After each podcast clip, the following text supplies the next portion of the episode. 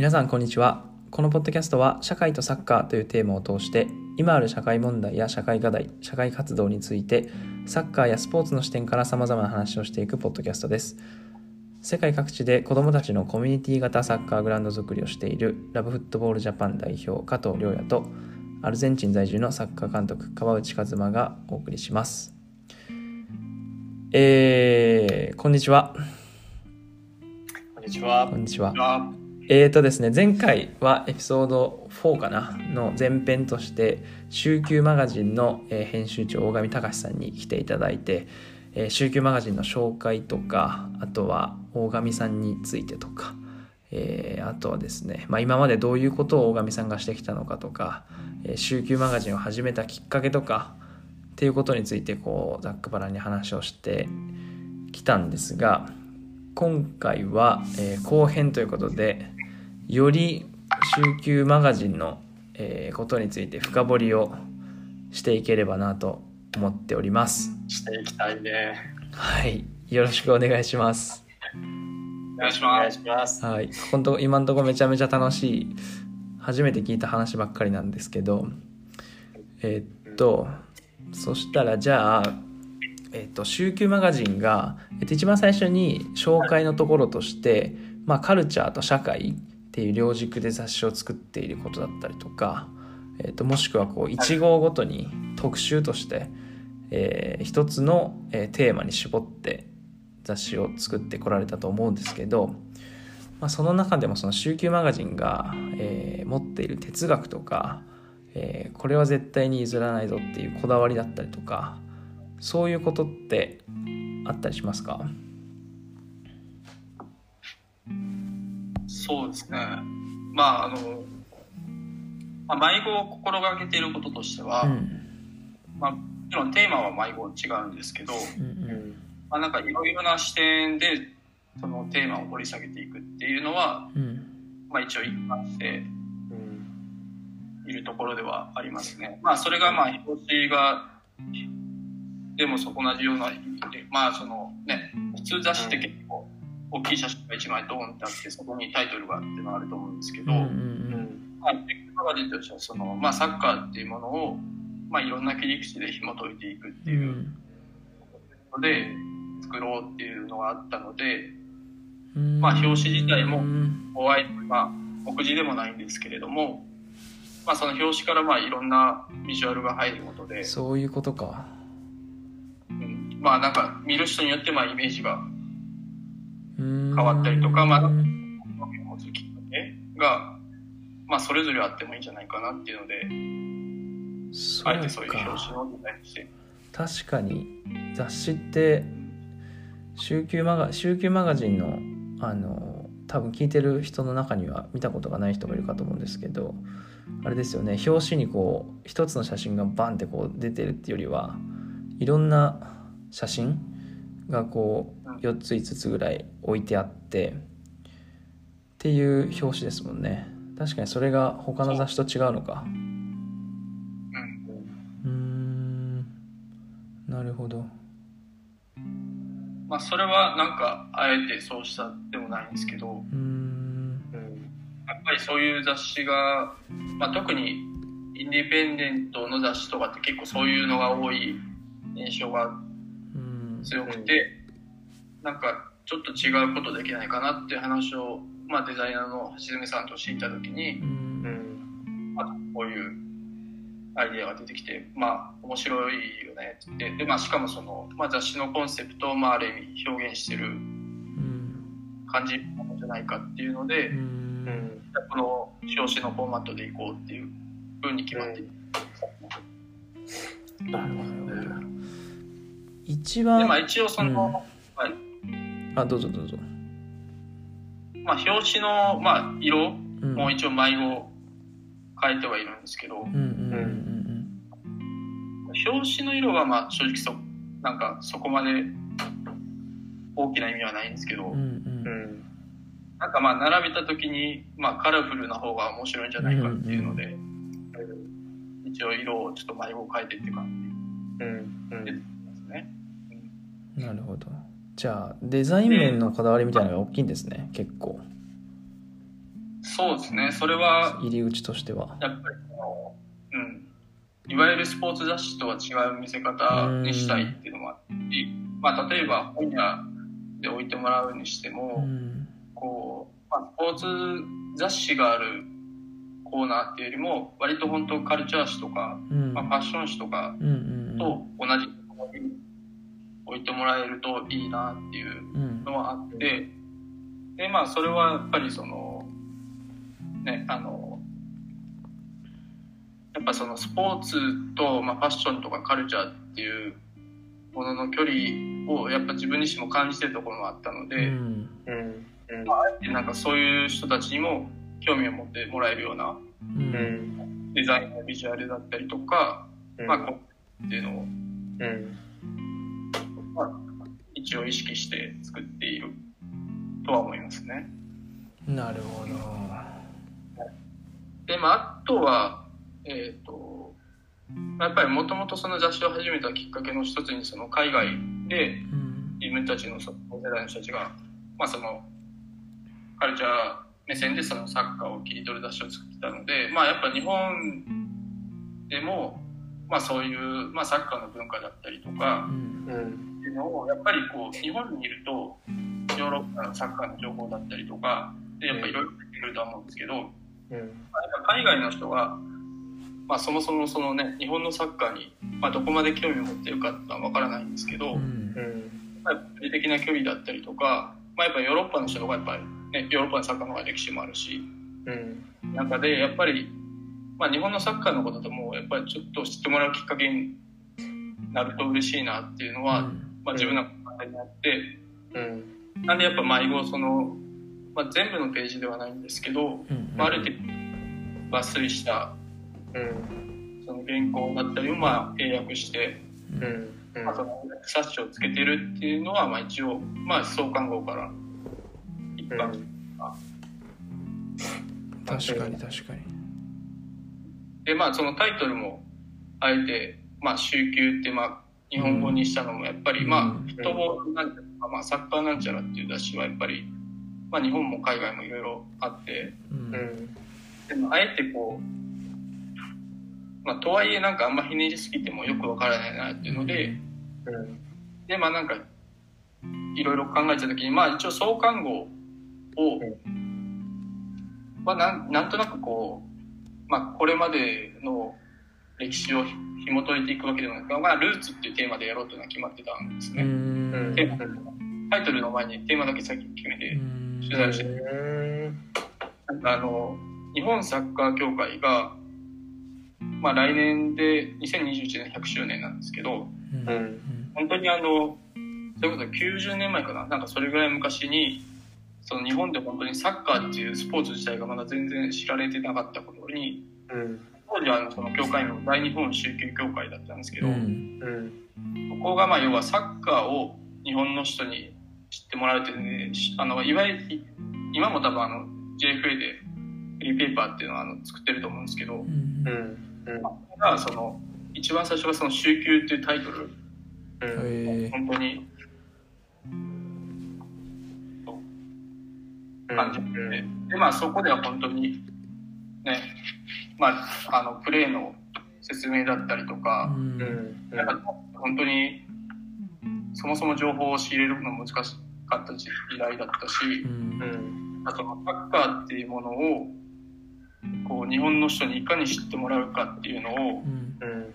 やっぱりまあ本当内容とか読んでてもそのその人たちのまあ熱でもないですけどうん。そういうのがすごいやっぱり読んでて伝わってきたりとか、まあ、あと単純にこのサッシ自体のクオリティがすごい高かったのもあって、うん。うんなんかまあオマージュでもないんですけど、うん。うんまあ、この「週休」っていう冊子を一応、なるほど。まあ、英語にするストーリーは一応あることがありますね。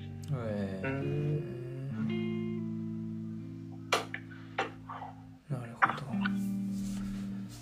じゃあ最初は特集のそのルーツから入るっていうのは決まってたんですけどだっていう話だったんですけどその、はい。なんだろうそれ以降のどういう特集を特集特集をやろうかみたいなことの決める基準とかってあったりするんですか、それ以降は割ともう本当その時に自分が興味があるうん。ものだったりとかっていうのが一番大きいですね。でもやっぱりそのそれぞれの方の、まあ、関東で取り上げてる人たちだったりとか、うんうんチームだったりとかまあそういうのがやっぱりまあきっかけになることが大きいですね。うんうん2号目の時とかも、まあ、最初あんまり実際テーマとか全然なかったんですけどなんかまあちょうどあのブラインドサッカうんーの大会が代々木公園でやっていて、うん。うん。でその時になんかこうえーあれですね伊藤麻さんっていううん。方があの目が見えない方はうん。どうやって世界を見てるのかっていう、まあ、その新書の本があって、うん。うん本を読むきっかけがあって、まあ、その中で結構れ読んだわ。サッカー選手だけに限らずなんですけど、うん。まあ、いろんな、ね、目が見えない方のにインタビューをするっていう本があって読んだ読んだ。ううん。サッカー選手来たりとかして、まあ、それすごいやっぱ面白くて。うん。うん。面白かった。でなんかこうブラインドサッカーっていうところから何か特集が作れないかなって思った時にうん。まあなんかそれを一言でまとめたボディかなみたいな感じで。うん。やったりとか。うん。うん。でまああその次の、まあ、アイデンティティ特集とかでやっぱり、はいうん。まあ、そうかあの関東で取り上げてる、まあ、コニファっていう、まあ、FIFA に属していないうん。うん。まだったりとか、うん。まあ、民族のチームによる世界大会みたいなのがあって、うん。うん。うん。まあ、それをたまたまなんか知るきっかけがあってなんかすごい面白いなって思って。うん。うん。だからこうなんかアイデンティティっていう切り口でうん。うん雑誌を作れないかなっていうふうに思って、まあ、そこからまああとはその他のコンテンツをどう作っていくかっていうのを、うん。まあ、例えばまあ建築まあアイデンティティと建築はなかったんですけどうん。うんその一個テーマがあってそこからさらにこうサブテーマではないんですけどっうん。うんていうのを作ってあだったらこのテーマだったらこういう人がいるなとかうん。うんうん。でこれが例えばサッカー関係の人のパターンもあるしうん。要はその分野の人にあえてその普段サッカーとかすごい見てるわけでもないけどうん。なん。か外側の目線ってすごい大事だなって思っていて、にあえてこうサッカーっていうテーマでまあなん。かコラムを書いていただいたりとかうん。うん。書いてしたりっていううん。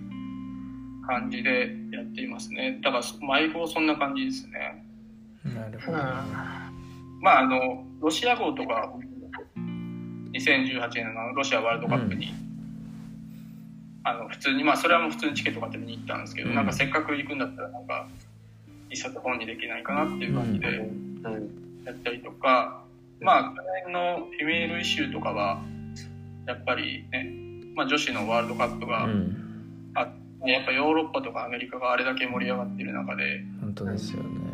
で、まあ、本当に全くね話題にもならないまま、うん。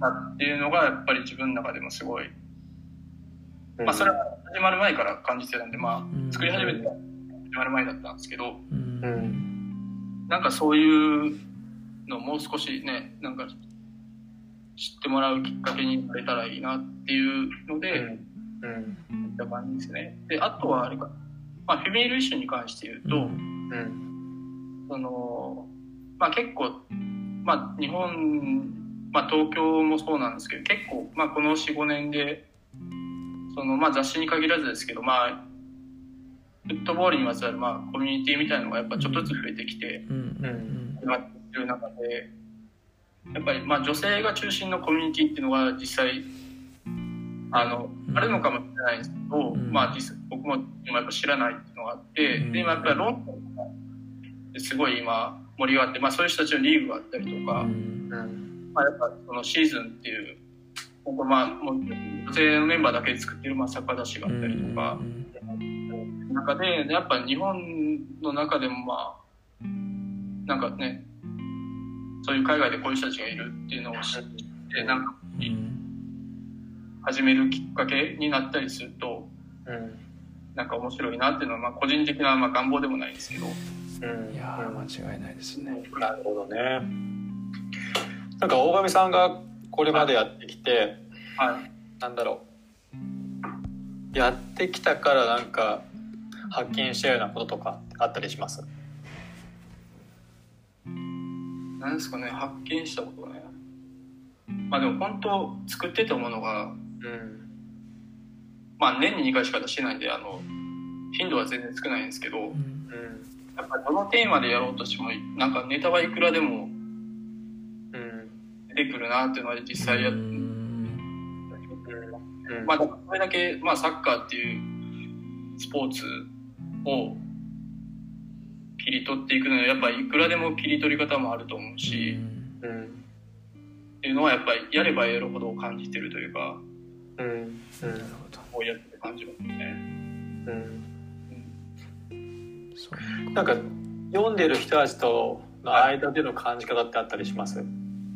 なんか当初はこういうふうに伝えたいなって思ってたけど実際やってみたらうん。このよ読者との関係性の中での新しい発見とかあったら聞きたいなと思って。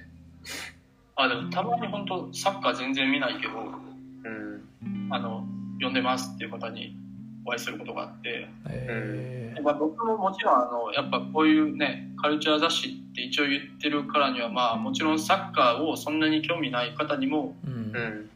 読んでほしいって気持ちはあったんですけどうん。とはいえやっぱなんだかんだやっぱサどっちかというとサッカーが好きでうん。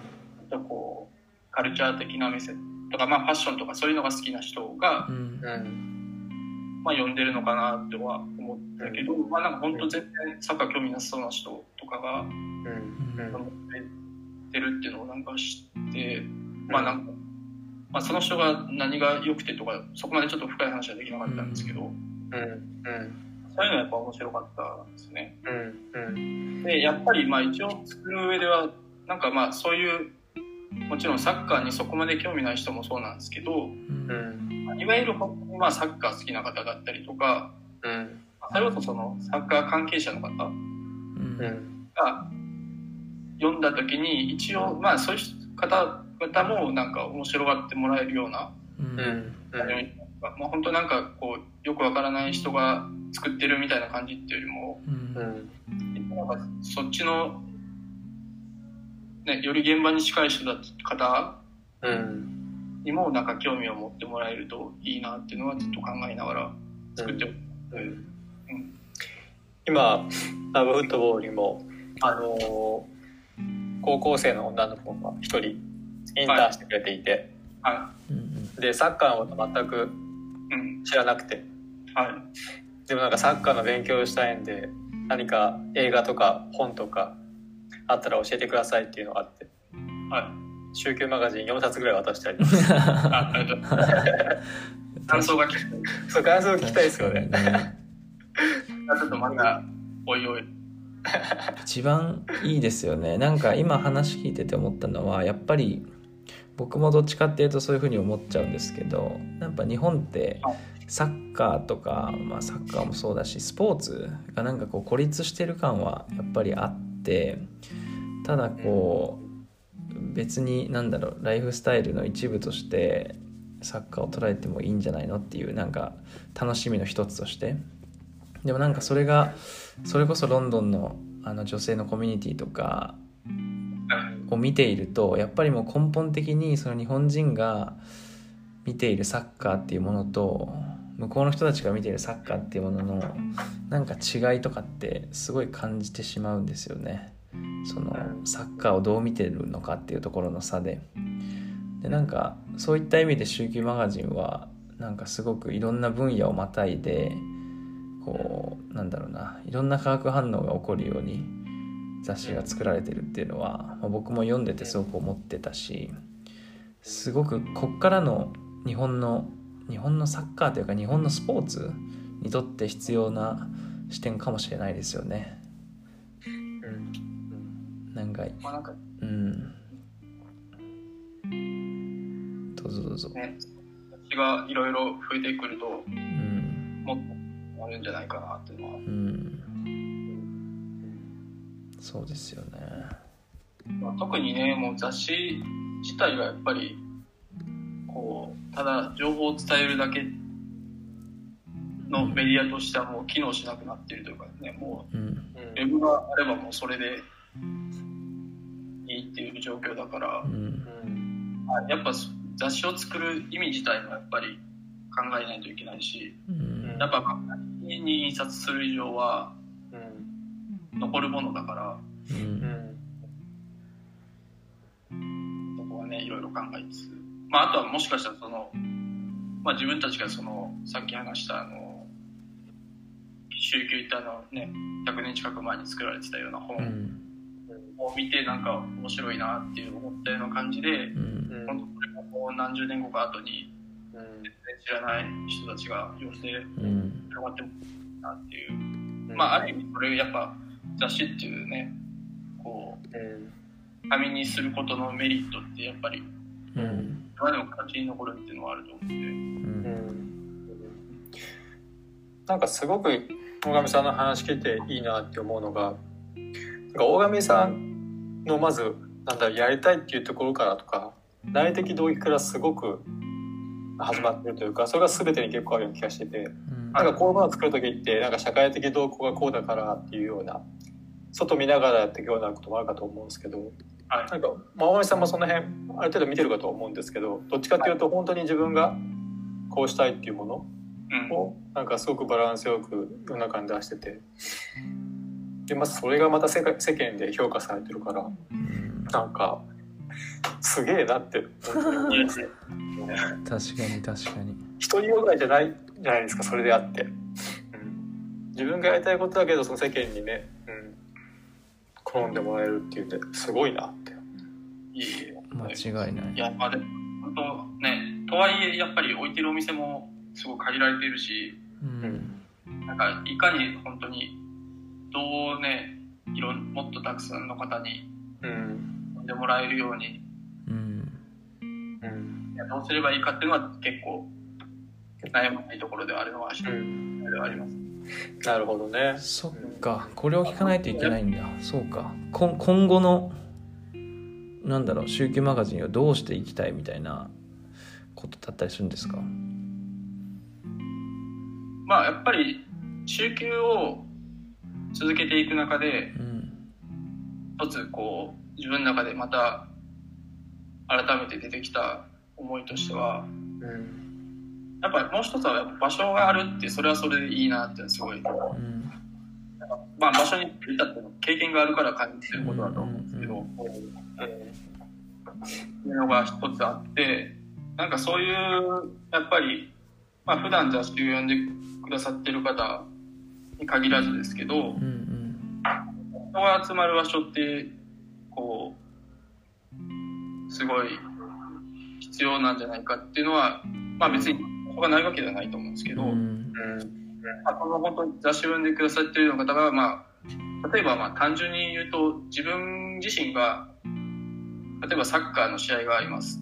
あのあの J リーグとかまあ日本代表の試合がある時にうんどこで見ようっていう選択肢がやっぱないんですよねそもそも、うん確かに。はまあ、やっぱチェーンとかそっちの方になっちゃうし、うん。まあ、あとは本当ね私の家とか。うん。ででまあそのね週休としてもあのワールドカップの時に、まあ、パブリックビューイングのイベントをやったりとか、ああそうだそうだ。もうなんかそれが、まあ、やっぱあれってまああくまでやっぱりイベントごとまあ、もう少し日常的にううん。んあの行ける場所みたいな。うん。うん一つあるとやっぱりまあそこやっぱ場所から何か生まれるやっぱあると思うし。確それはやっぱり僕自身がそのね中級始める前にバカントっていう場所でいろいろまあいろんな出会いがあったからこそその週休もくれているわけだし、うん。でまたそのね、週休を作ってことでまたいろんな出会いがある中で、まあ、なんかこうそういうのがまあ繰り返しがある中でやっぱりまあこうまあメディアの両方割とまあ自分の中では理想的だなっていうのはうん。うん。もちろんその場所を作ることの大変さも分かってるんでうん。うんなんか違ってそのね2ヶ月に1回うん。2ヶ月じゃないと半年に1回オープンしますみたいな感じで、まあ、その場所成り立たないし、うん。うん。まあ、その実際のオペレーションどうするかとか、うん。うん。まあ、的なところはもう少しもちろん。考えないといけないん。ですけど、なるほどそこまで私その場所の運営の大変さ分かってないん。で気軽に大神さん。に一緒にやりましょうって言ってるん。ですよそのスペースまあ、あとは少し、上がりして、うん。うん。そうか。まあ、どこでやるのがいいのかなっていうのは一つ。うん私そこはすごく考えますね。もちろんあの東京みたいな大きいところでやった方が面白さもあるかも思うんですけどうん。やっぱり今自分は逗子に住んでてうん。逆に逗子みたいなちょっと離れたローカルでやる面白さもすごいあるなと思って、うん。ね、なんかサッカーとスポーツの良さって一つ感じるのがやっぱりまあそのファッションとかカルチャーってやっぱどなんかどうしてもちょっとやっぱ土地に近い場所に集中しがちなイメージがやっぱあって。でまあそのでまあやっぱりその、まあ、例えば世界単位で見た時とかもやっぱヨーロッパとかアメリカだったりとか、割とまあ先進国にこう集中してるイメージがあるんですけどなんかそれがサッカーになった途端まあもちろんプロリーグとかヨーロッパに集中してるとは思うんですけど、うん。まあ日本だけ見てもやっぱ日本全国にねそれぞれサッカークラブがあって、まあ、必ずしもその都会のチームが強いわけでもないしうん。でまあやっぱその世界中アジアもそうですし、まあ、アフリカとかも含めて、まあ、どこに行ってもうん。こうあってスポーツがあってうん。うん。やっぱりまあ僕自身がやっぱこの琉球を始めたことでやっぱすごい面白いなと思うのはやっぱりこう、まあ、今だとやっぱ SNS があるので、うん。うんまあ海外の方ともつながる機会っていうのはやっぱ、まあ、昔に比べると全然こううん。簡単になったんですけど、うん。うん。やっぱ世界中のそれぞれの国にやっぱそれぞれやっぱヨーロッパの方がうん。こう進ん。でるっていうイメージはあるけど、まあ、ある部分には自分たちと全く同じ問題意識を持ってうん。活動してるとか、てかそういうのは結構こうそれぞれのいる環境が違いでやっぱりこうねみんなの思いって結構近いところがあったりするんで、結構こう、まあ、それその彼らの活動自体がやっぱ自分たちにとっても励みになるしうんなんかある意味こう競争相手でもない。うんうんなんかもうね向こうが頑張ってるから自分たちも頑張らないとなみたいな感じでやって、まあ、あとはそのそれこそ海外に自分が行った時にやっぱ実際にやってその動かしたりとかうん飲みに行ったりするってなったらすごいやってて楽しい。うん。なるほど。そんな大きなことを考えてたんですね。バー週休ですか？バーかカフェかわかんないですけど。まあでもそれそんなんできたらめちゃめちゃいいですね。でもそれをやったらやっぱ私はもう本当ローカル進めますよ。あの目の前が畑畑で。確かに。ゴミも出さない。そこであ作って。あいいですね。いいですね。そうですよね。とか考えてますね。うん。確かね、まあ全然ね、大きい場所である必要は全くにうんというか、逆に小さい方が面白いかなっていうのは思いますけどね。なるなんほどかまだ他にもいろいろ聞きたいことあるんですけどはい。事前に大神さんに聞きたいことを募集したのも結構あるんで、そっち聞いてきますか？あ、お願いします。じゃあはいこれかな。じゃあ、まあ、今の話してもらってるところと共通する部分もあるんですけど、うん。まずはじめに、なんか大神さんの観点でいいんですけど、まあ、世界の中で、はい。日本が優れてるなって感じてる部分とか優ああったりします？最初に一番答えづらい質問が来ましたね。あじゃあパスしますか。パスはじゃあパスありですか？しますなんなんかまあうん、人並みになっちゃうと思うんですけど、やっぱりまあ、スタジアムとかに行った時に、うん。僕もやっぱヨーロッパとか、まあ、いろんなね、スタジアム行っても、まあやっぱりこう、いろんな人がたなんか集まれる場所というか、まあ性別も年代も結構バラバラな人たちがいるっていうのは、うん特にやっぱね、イギリスとかだと結構偏ってるイメージがすごい、うん。自分が見た時もそうだったんですけど、うん。まうん。あ多分昔に比べるとヨーロッパも変わってきてはいると思うんですけど、うん。やっぱ特にね、もう開幕した初期の頃から、本当に男女関係なくとか、まあ、うん。年齢のいろんな人が集まる場所っていうイメージがあるのでう、うん。んまあ、それはある意味ある意味なんかすごい可能性があるんじゃないかなっていうのは個人的には。うん。うん確かに。なるほどね。まあでも偏っていないから逆にこう誰に向けてやるっていう時にねすごい難しい気はするんですけど、そうですよね。ある特定のターゲットの人だけの方がやっぱり何なんかいろいろやりやすいじゃないですか。うん。狙いやすいというかありますよねまああとはあれかな。自分自身がまあ一応ね雑誌を作りつつまあ最近ではやっぱ最初の頃に比べるとうん。いろんなこう現場の方の話とかも伺っててうん。うん含めて感じるのはまあその特にねヨーロッパとかと比較した時にうん。まあ歴史がねやっぱ日本の方が浅いってういうんにはなりがちなんですけど、うん。うん。まあ、僕らみたいなそんなにこう規模も小さく活動している人間からすると、うん。まあこうある意味こうまだ何なんかいろいろ固まってない部分とかもいろいろあるっていうのは、うん。もう少しこう関われる接点がうん。うん。あるなっていうのは、まあ、それはあくまで自分目線の話ではあるんですけど。うん。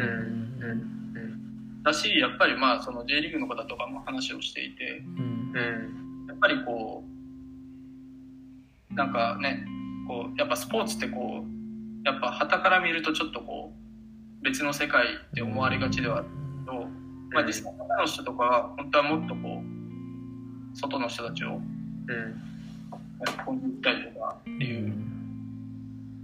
考えがねなんかそういう思いがあるっていうのはやっぱりこういろいろ話を伺ってて感じるので。うん。うん。まあそういうところのなんかまあつなぎ役でもないんですけどうん。うん。なんかそういうことがまあ自分もできたらなんかもっとこういろいろ宗教自体もそうだしなんかうん。日本のサッカー自体がもっといろいろな意味で面白くなっていくのかなっていううん。気はしていますね個人的には。まあ今の話に出てきたその、まあ、よくある質問なんですけどはい。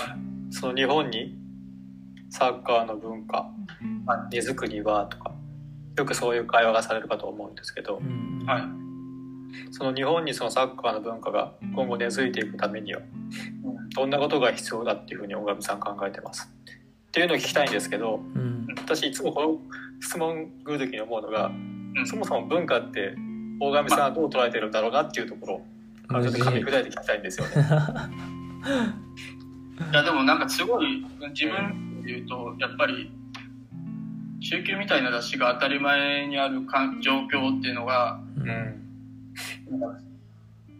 こう、まあ、僕の中での理想な的な状況ですね。うん。まあもちろんテレビだけよりももっとこう、うん違う目線の雑誌がどんどん増えてきて、うん。まあ、それぞれが本当それぞれのまあ見方をする。とかね。うん。まだまあ別にあのスタジアムに行くし毎試合そのスタジアムに行く人がうん。満員であることが多分ゴールではないと思う。うん。うん。うん間違いないな。でまあ僕の場合はどっちかっていうとねもう少しこう日常に近い、うん。日常でまあそのサッカーとつながる場所みたいなのをどう作っていくかっていううんうん。ことをやっていきたいなと思っているのでまあ例えばまあグッズとかもねよくうん。あの作ってはいるんですけど、うんうんなんかそのサッカーのモチーフにした T シャツだけどまあうん普段着れるようなものを作ったりとかうんうんっていうのをやってはいるあ、だから何何をそうですよね。何があれで何がゴールでその根付くっていうゴールがちょっとまだうん。ですよね。そこは難しいですよね。美味しいますけど。うん。なるほど。数はどう考えてるの？この質問に対して。うん難しいですよね。まあでもなんかまあ僕もいろんな国今まで行ったし、まあ、今アルゼンチンに住んでてアルゼンチンなんか本当にもう文文化を通り越してもうなんかそのものみたいな感じなんですけどなんかやっぱり僕が日本のサッカーを見ててというか、まあ、自分自身もそうなんですけど思うのはそのサッカーをみんな選手として子供の時にやってる人ってまあ当然たくさんいてただその人たちがサッカーをやめた時にこううん。じゃあ例えば他の業界に行くとか他の仕事をするってことがあると思うんですけどなかなかサッカーに戻ってこないというかなんかこうファッションの仕事をしてる人とかそれこそ他のカルチャーの仕事をしてる人がじゃあサッカーで遊んでみようかなっていうふうに思い始めたらこうなんかそれが文化になっていくというかだからなんかもっとこう若い人たちがこう自分たちでカルチャーを作っていくようなこう動きが出てきたらもっとこう日本もサッカーが文化になってきたなっていうふうに感じるんじゃないかなっていうのはまあいつも思ってるんですよね。そういう若い子たちがじゃあそういうことをやろうと思った時に今障害になってるのって何何なの？うーん何なんだろう。やっぱりなんかす僕がそれこそ 90FC っていうそのサッカーカルチャーのコミュニティというかブランドを作った時もまさにその若い人たちがこう自分たちでカルチャーを作っていく動きが必要だなと思って始めたんですけどやっぱりすげえ言われたのはそれ何のためにやんのってめっちゃ言われたんですよ。あのそれも目的？何？みたいな。でもなんかそもそもなんかそういうカルチャーとかを作る時ってそういう目的とかって必要なんだっけ？とかって思ってなんか自分が好きだからあのサッカーってこういう風のに表現したらかっこいいよねとかっていうのをじゃあ表現する場所みたいなものもその時全然なかったしそれをただこうあのなんだろうなやればいいと思うんですけどやっぱりどうしてもこう遊びっていう感覚が日本人にとってはスポーツに対して持てないんですよねやっぱり。部活動とか体育の授業でスポーツをやってきたんでそこの認識のなんかこう壁みたいなのはすげえあるなっていつも思いますね。だからやっぱその部活とかで思ったやっぱあの引退って言葉うん結構まあ例えば高校生とかもねあの部活引退するって言うんですか。うんなんか引退っていう言葉ってなんかまあ多分そんなに意識してないとは思うけどうん。ある程度なんかすごいこうはっきりとせ線引きがされるというかね。まあうんプロの選手が引退ってのとまた意味合いは違うけど、うん。なんかそこでもう終わりみたいなうん。印象が強くて。そうですよね。あらゆるところでそういったなんだろう線引きとか境界線っていうのがうん。実は控えてるような環境があるのかな日本には。うん。プレーをするとかもそうだし、まあ、あとは例えば本当部活とかやってた人たちが辞めた後にそのねまあ社会人リーグとかあると思うけどまあそのプレーするうん。以外のうん。ことでなんか興味を持つその受け皿みたいなところがうん。ないのかなって思ってて、うん。まあ、一つ多分場所を作りたいっていう。のも自分の中で。ある一つのまあ理由では間違い自分もなんか他のことですけどはい。文化を育てるためにはっていうような話の中である人が言ってたのが担い手を育てることみたいな話があって。うん。うん。それまさにその通りだなと思ってて。うん。でもやっぱり今今話聞いてると、まあ、その担い手を育てるためにはやっぱりなんか風土とかその辺がちょっと、うん、問題あるのかなっていうふうには思いますね。やっぱり。うん。うんそうですね徐々に変わってくればいいですけどね。なんかそういう意味ではなんかさっき大神さんもおっしゃってましたけどポテンシャルというか日本の未来はものすごくポテンシャルがあるというかサッカーに関して言えば。うん。まだややってないこといっぱいあるしうん。なんかそういうところにねこう少しずつ手をつけていけたら当たり前のように日本にサッカー好きな人ってめっちゃいるじゃないですか。うん。だけどかそれがねあんまりこうサッカー好きなんだけどただヨーロッパのサッカーを見てますとかテレビで見てますとかっていうのに止まっちゃってる人がめちゃくちゃ多分多いからうん。それをねこうサッカーで実際に遊んでくれる人とか表現してくれる人とかうん。が増えてくるといいですよね。うん。なんかその未来の話にはいなんかすごく聞きたいんですけど、うん。まあ、ちょうど今やっぱり、まあ、コロナウイルスの件があって、うん。はまあ、あのまあサッカー、まあ、J リーグも含めてですけど、うん。あとまあ草のレ,、ね、レベルでも、うん。まあ、スポーツクラブもスポーツ施設もやっぱり運営が難しい中でうん。うんはいいう状況にあるんですけどなんかその大神さんがなんだろう考えてるというかこのコロナウイルスっていうものをなんか乗り越えた先にうんどんなことを、まあ、この、まあ、サッカー界はい。フットボール界なのかな、対して、まあ、期待してるかとか。うん。なんかもしくは自分としてどういったアクションを起こしていこうかみたいななんか考えてることあったら教えてほしいなと思うんですけど。はい。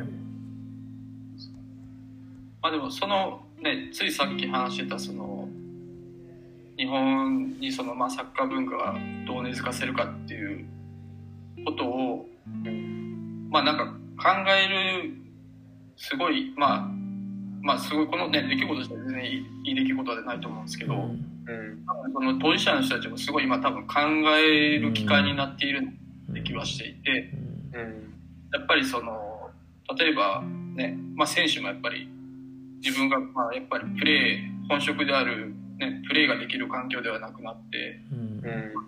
試合が行われない状況の中でうんでやっぱりまあ世の中的にはそのねまずそのスポーツとか、まあそのねまあ、音楽とかもそうかもしれないですけど、うん。うん。まあ、まず大事なことがあるんじゃないかっていうところで、まあ、もちろん、ね、今こういう試合やらないところ、まあ、それはまあもちろん状況としてはうん。当たるかもしれないですけど、うん。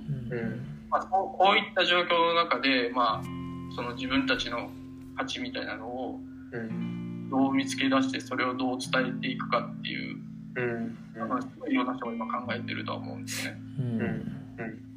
だからまあ結構この機会っていうのは、まあちょっとこの状況がね正直どれぐらい続くか分からないし、はあるんですけどうん。なんかすごい変わるきっかけにはなるんじゃないかなとはうん。僕はすごい今うん。感じていますね。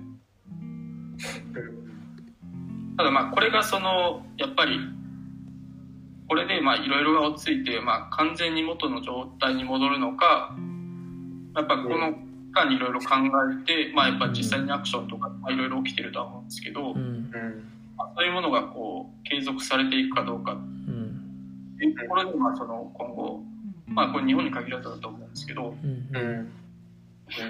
うん。まあなんかね、まあ、ある意味すごい変化の時期かなとは。うん。うん。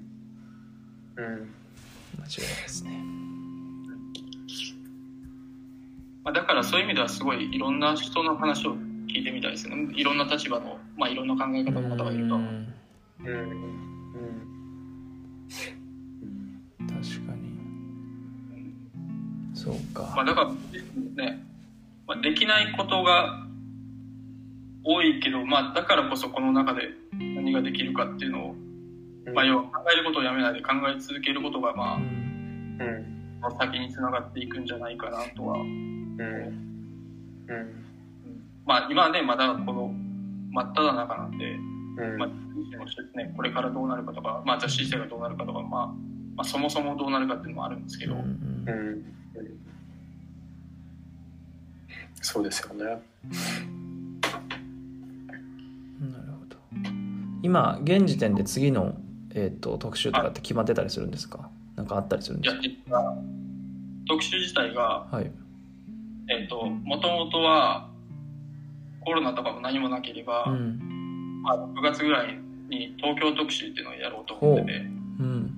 っていうのは、まあ、一応まあオリンピックがうん。やる予定だうんったんで。うん。なんかまあ、まあ、ロシア特集っていうのも一回やったことがあったんで、うん。なんか、まあ、東京でテーマになんかできないかなと思って、うん。まあ、だからまあ、このタイミングかなっていう。うん。で、まあ、でも、のオリンピックがどうっていうよりも、うん。まあ、あくまでまあ東京ってテーマで考えてたんですけど、うんまあね、あの、オリンピック自体がまあ延期になってしまい、そうですね。まあ、その、今、ね、ちょっと、雑誌自体をまだ作れる状況でもないので。まあ、その東京特集自体は、またちょっと改めて。で次の方もまあやっぱこのね今回のまあコロナがあってまあやっぱりみんなこういろいろ考えるうん。きっかけになってうん。でまあここで起きたことだったりまあその時にいろんなこと考えたことをうん。なんかまあどのタイミングになるかわからないですけどうんうん。なんかまあ一つやっぱこういった出来事をまあうん。こう記録記録でもないですけどうん。なんか本って形にして残しておきたいなっていうのは自分自身の中でもうん。ありますね。それやってほしいなだから、インスタで大神さんが次の、なんか、ゴールのテーマ募集したときに、うんはい自分、生物って出して。やっおうぱ意識しますよね。あの、コロナもやっぱり生きてる生物で、うん。自分ら人間も生物界の一部にしか過ぎなくて、うん。そういった生物界の中における人間がやってるスポーツサッカーって一体どういう意味があるの？どんな意味があるの？みたいな考えてたら、結構、うん、生物界から影響を受けてるようなこともあるし、うん。だからなんか、ぜひ、生物、いいっすね。生物特集。いや確かに確かに。あカズマなんかリクエスト出しといてよ。えなんだ僕僕からも生物特集ですか？いや違う違う、他のやつ。カズマは考える。や難ししいないやでもでもそれ今本当僕言った通りでその今回のまあ名前をどういう特集ってするのかはちょっとわからないですけど今回明らかにじゃあそもそもサッカーってみたいなことを考えてる人がめちゃめちゃ多いと思うんでなんかそういうのをいろんな職業の人とかファンとかにこう話を聞いてもらったりとかなんかそれで一つ雑誌ができたらもうめちゃめちゃ永久保存だなと思って今聞いてて思ってましたぜひやってほしいぜひやってください。頑張ります。どうなるか。そうですね質問は他に何かありましたっけでも結構ね今時間がねいい時間なんですよそうだね。今もう50分弱ぐらい話してて。質問は、あの、あとは、あのベストイレブンの件だけなんで大丈夫だと思います。面白い。それプライベートでね。プライベートで、うん、聞こあとなんだろう。でもそう1個だけなんかその全8号の中で一番力作気に入ってるやつみたいな質問あったんですけど最後にそれだけ。まあ、毎ね、作ってる時は毎号もそれが一番とは思ってる、うん作ってる。結構、8号の中で、うん自分の中で一番なんかこう、一つだけ違うなっていうのが、んあ違うなってことは、なんか軸ができたっていうわけでもないんですけど、う。うん。3号目のアイデンティティうーんあのは結構なんかちょっと改めてこう今までのやつを見るとうんうん。なんか3号目でやったのが結構こう他の号にも影響してるなっていうのは自分の中でうん。やなるほど感じなんですね。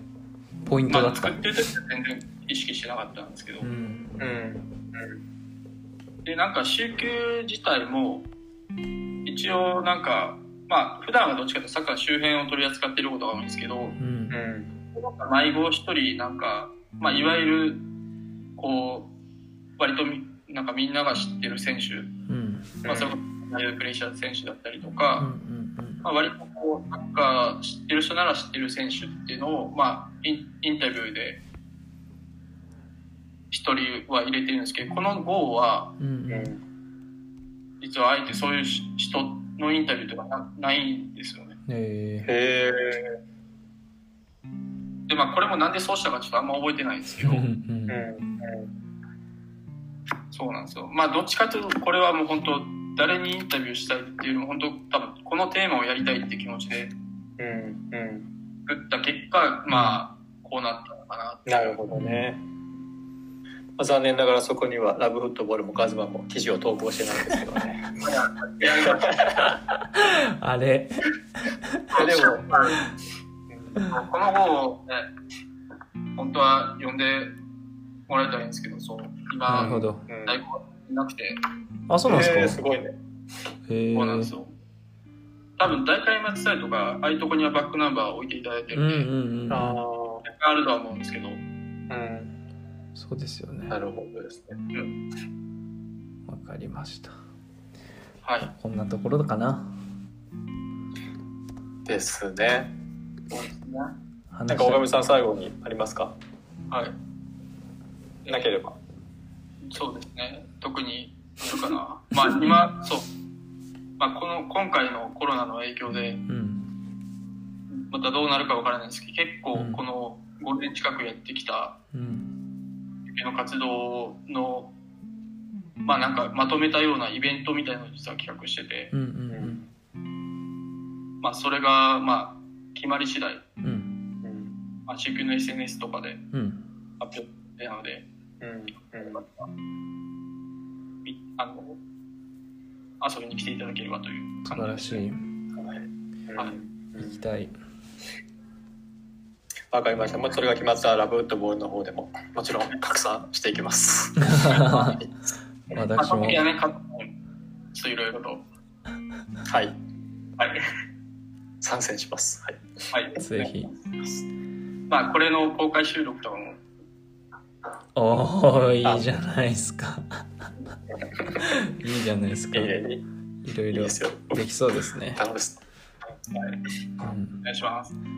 はいそんなところで結構喋りましたねなかなか面白かったですいや、面白かった。面白かったですねそしたらまあなんかえっ、と週休マガジンは最初も言った通りまあ僕がなんだろうな大神さんと知り合いだからとかではなく本当に読んでほしい雑誌というかまあサッカー好きサッカー好きからしてみたらまあものすごくこう意味のあるでかっこいいし、えー雑誌なのでぜひ皆さんまだ読んでことがない人は読んでいただければ嬉しいなと思います。今はあれですか？ウェブで買うこともできるし店舗はどれぐらいですか？置いてるのは。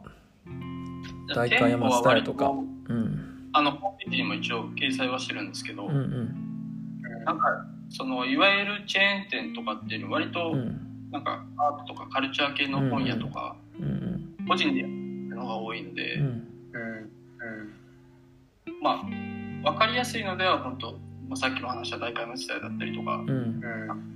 あとはオンラインだと、まあ、週休のオンラインストアだと、まあ、雑誌以外にも、うん。とか、まあ、あとはもう雑誌だけとかって、まあ、アマゾンとかでもうん見ることができるか確かにうん。うん。うん。わかりましたそしたらぜひ皆さん週休マガジン読んでみてくださいはいということで今回はこの辺でお開きとしたいと思います。またぜひ来てください。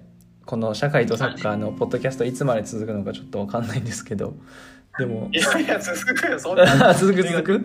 末いや末永くこう続けていきたいなと。どれぐらいの、え？どれぐらいの頻度で公開してるんですか？